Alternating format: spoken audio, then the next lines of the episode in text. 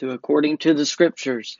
My name is Kyle Webb. I serve as the minister for the Mars Hill Church of Christ that meets in Christiana, Tennessee, and I'm happy that you have decided to join our program for today. We have been studying a series of lessons from a book entitled Why I Am a Member of the Church of Christ. We've been looking at several reasons as to why um, those of us that are members choose to be members of this church. Um, we have chosen not to be a part of denominationalism, uh, not to be a part of anything that the world would offer necessarily, but to be a part of the church that is established by Christ. Today we are looking at reason number nine as to why we are members of this church, and it believes all the Bible to be the inspired Word of God.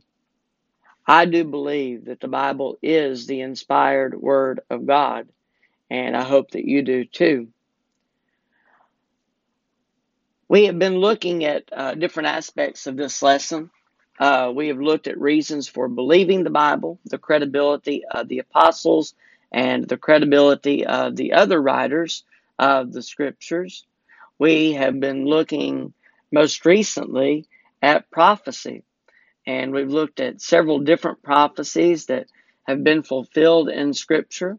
Uh, we've been looking mostly at messianic prophecies uh, that Christ is born of a virgin, that Christ was to be born in Bethlehem. Uh, we read in the Old Testament about the forerunner of Christ, that being John the Baptizer, also known as John the Baptist. Uh, we see him foretold in Old Testament scripture, and we see that fulfilled in the New Testament. Last week we looked at Christ's entry into Jerusalem, and we looked at Jesus' betrayal and how it was also foretold in scripture. Even the price of Jesus' betrayal, 30 pieces of silver, was foretold in Scripture. That he would be scourged and mocked was foretold, and that he would suffer in silence as a lamb. All of this was foretold in Scripture.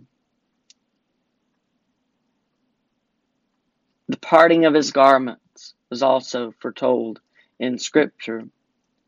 All of these are, are messianic prophecies, but they tell us of the will of God.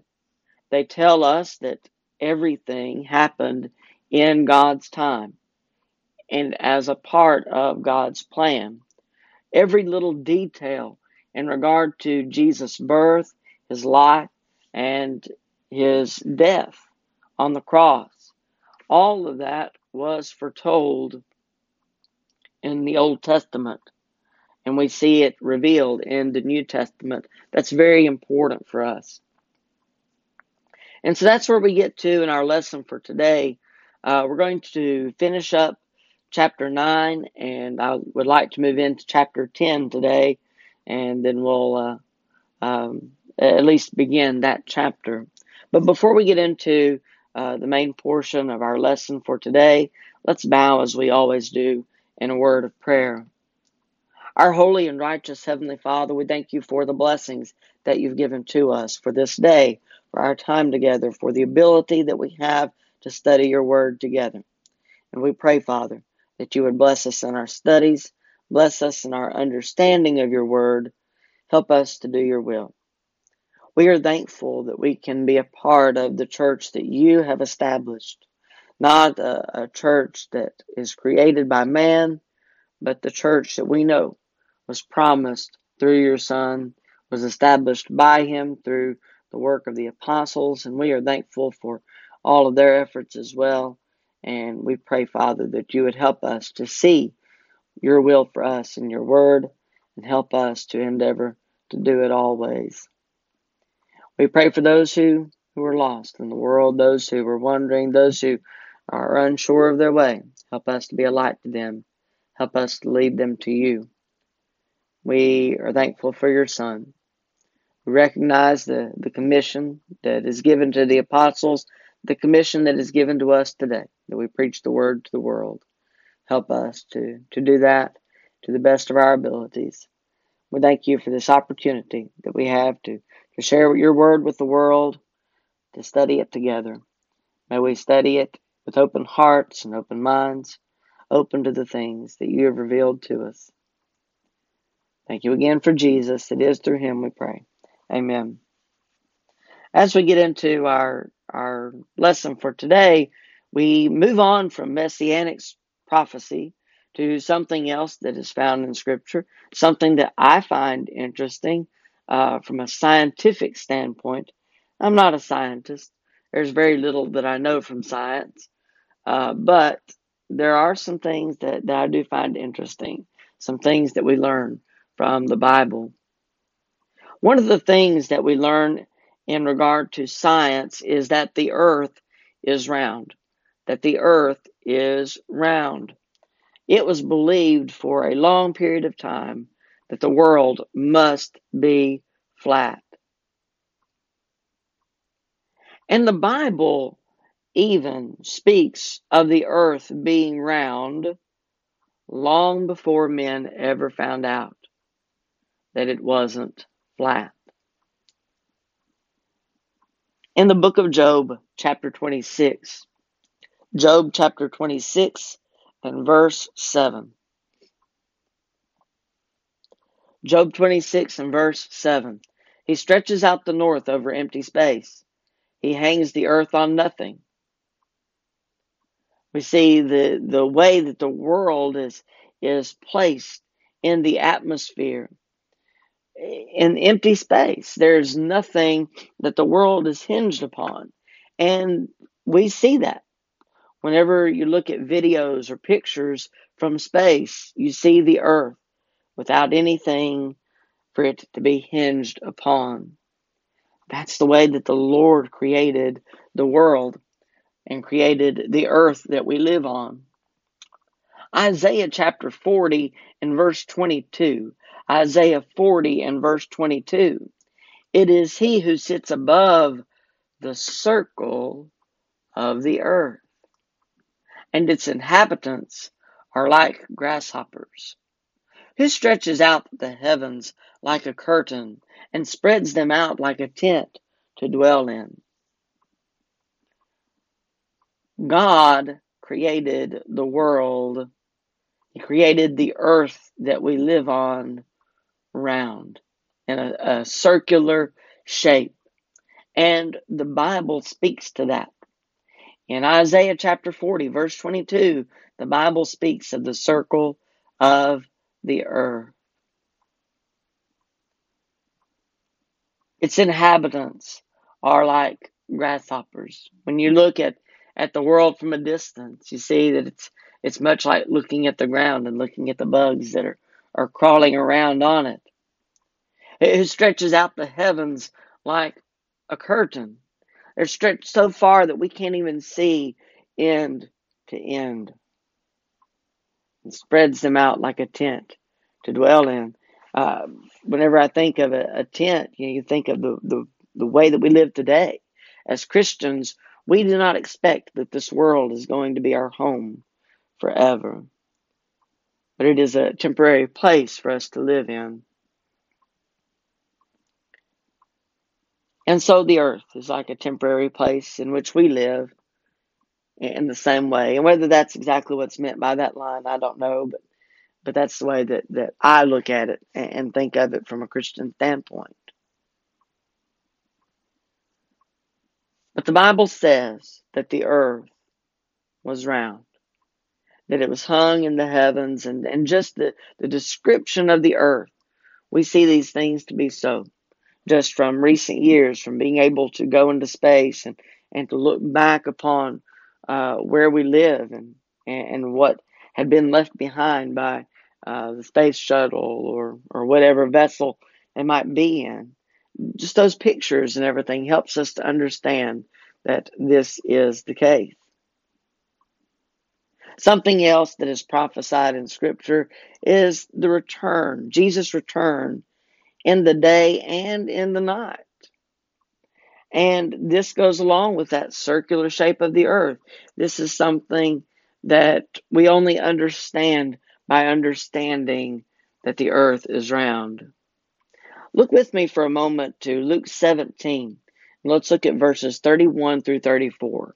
Luke 17 and beginning with verse 31. In that day, he who is, he who is on the housetop and his goods are in the house. Let him not come down to take them away. And likewise, the one who is in the field, let him not turn back. Remember Lot's wife. Whoever seeks to save his life will lose it, and whoever loses his life will preserve it. I tell you, in that night there will be two men in one bed. The one will be taken, and the other will be left. Jesus' return is spoken of in verse 31 as in the day. In that day, he who is on the housetop and his goods are in the house, let him not come down to take them away. And likewise, the one who is in the field, let him not turn back. But in verse 34, it speaks of his return in the night.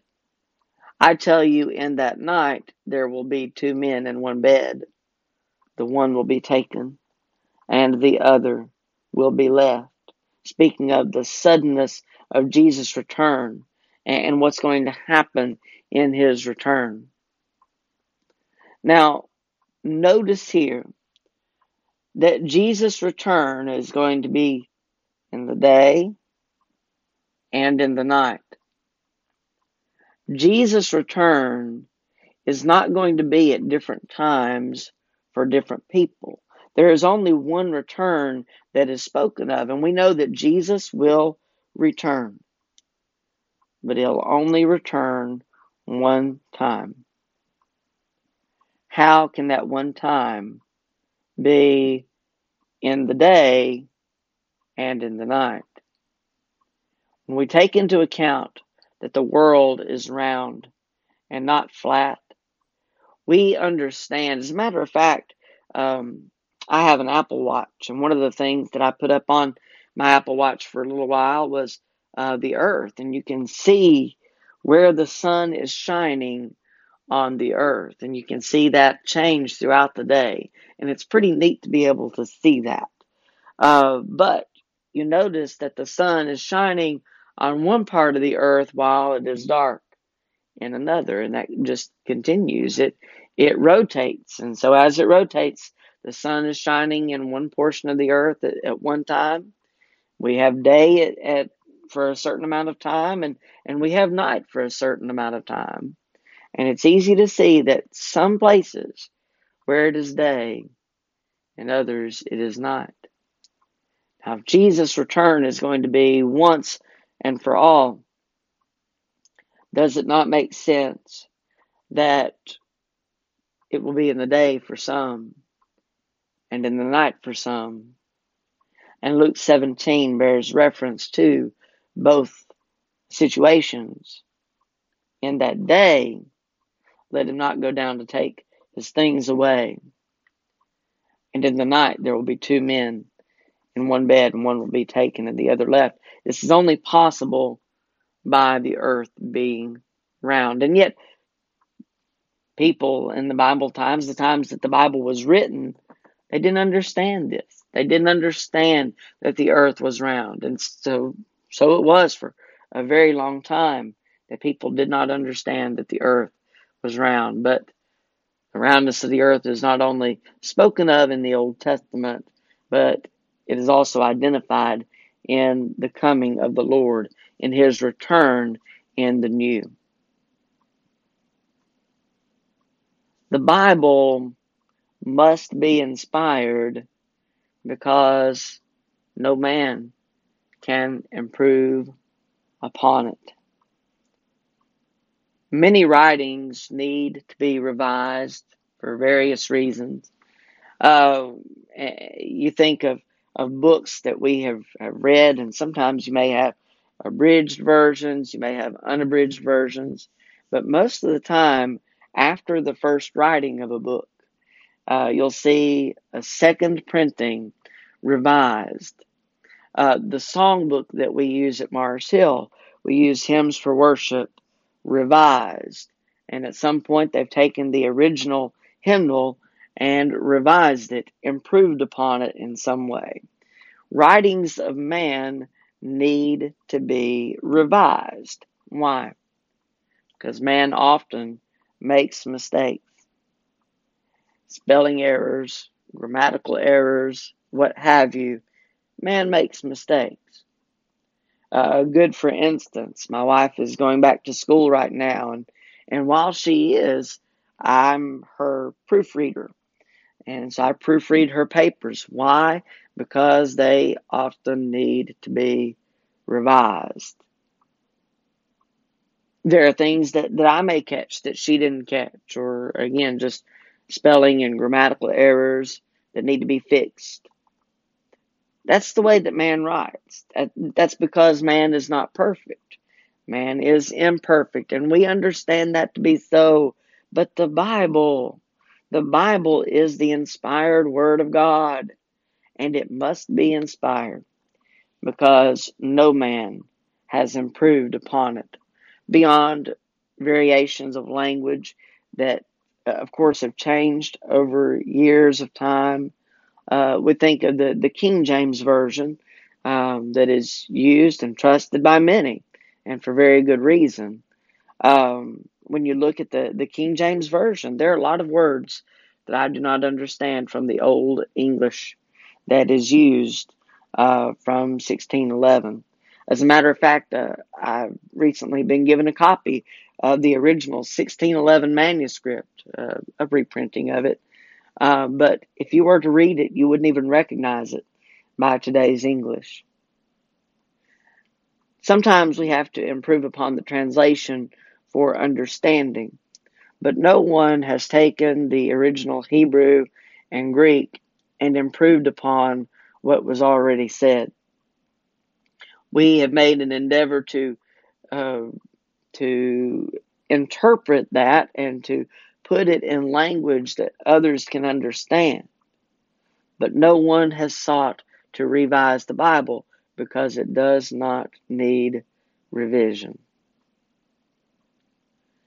Why does it not need revision? As other writings of man need revision from time to time, why does the Bible not need to be revised?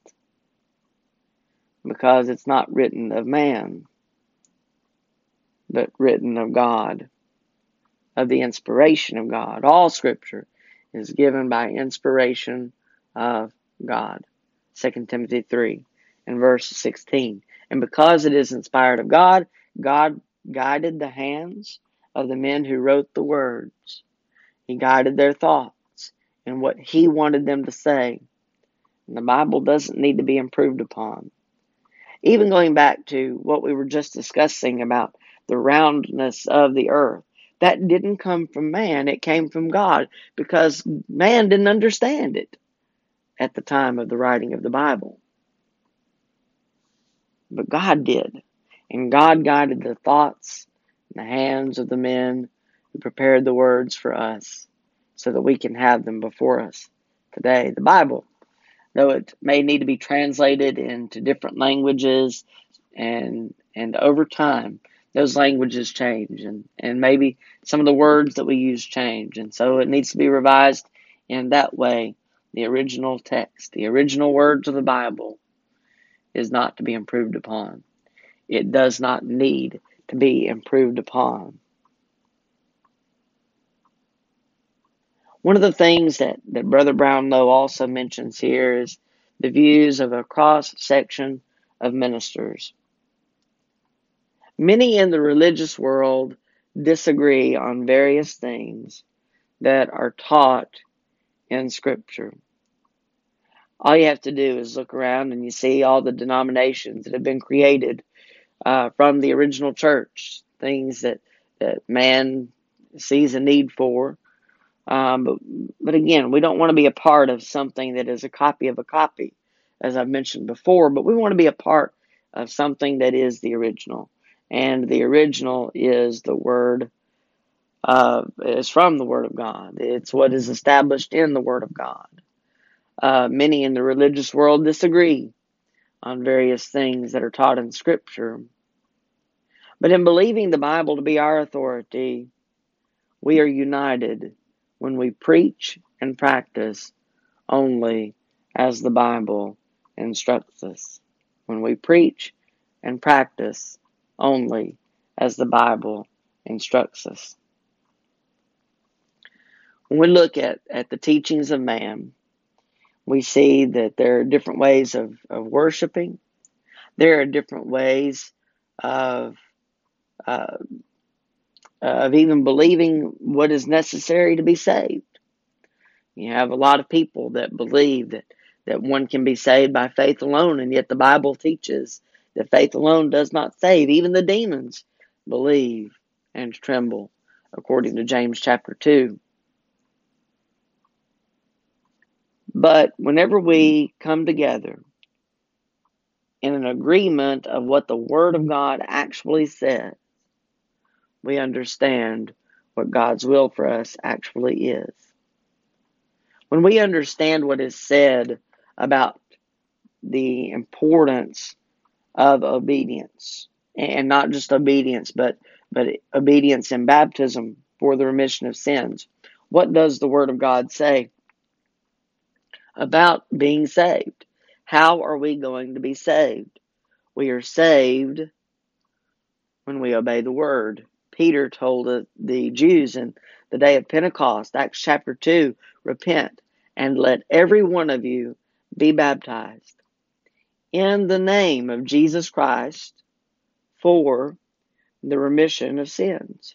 He gives the way in which we are to be baptized in the name of Jesus Christ uh, we, we kind of have adopted as a formula from Matthew chapter uh, 28 and verses 18 through 20, where it says to preach the word, to go into all the world, baptizing them in the name of the Father, the Son, and the Holy Spirit. Being baptized in the name of Jesus is the very same as being baptized in the name of the Father and of the Son and of the Spirit because they are all one. But Peter gives reference to the way in which we are to be baptized, and not only the way in which we are to be baptized, but in the way that we are, uh, in, for the reason that for which we are to be baptized. The way in which we are to be baptized, and the reason for which we are baptized for the remission of sins. If you're baptized in any other way, or for any other reason than for the remission of sins, and other than, than the name of Jesus, then you've not been baptized in the right way. And I would encourage you to be baptized for the right reason, for the remission of sins. That is the reason, that is the way in which we're to be baptized, and we are to be baptized. Those that were added to the church were not added until after they had been obedient to the plan of salvation and that doesn't change anywhere in the Bible. In Acts chapter 8, it is that we read about the eunuch. He was also baptized for the remission of his sins. Uh, we see that he was asked to confess his faith. He needed to confess his faith in Christ. Uh, whereas the Jews had, had uh, in some ways, if we really look at it, they had already confessed their faith when they asked the question, What must I, I do to be saved? They believed they needed to be baptized for the remission of their sins, and they needed to repent. The eunuch needed to confess his faith and be baptized for the remission of his sins, and he was. Um, any other conversion that you look at through Scripture, uh, we see that of the Philippian jailer.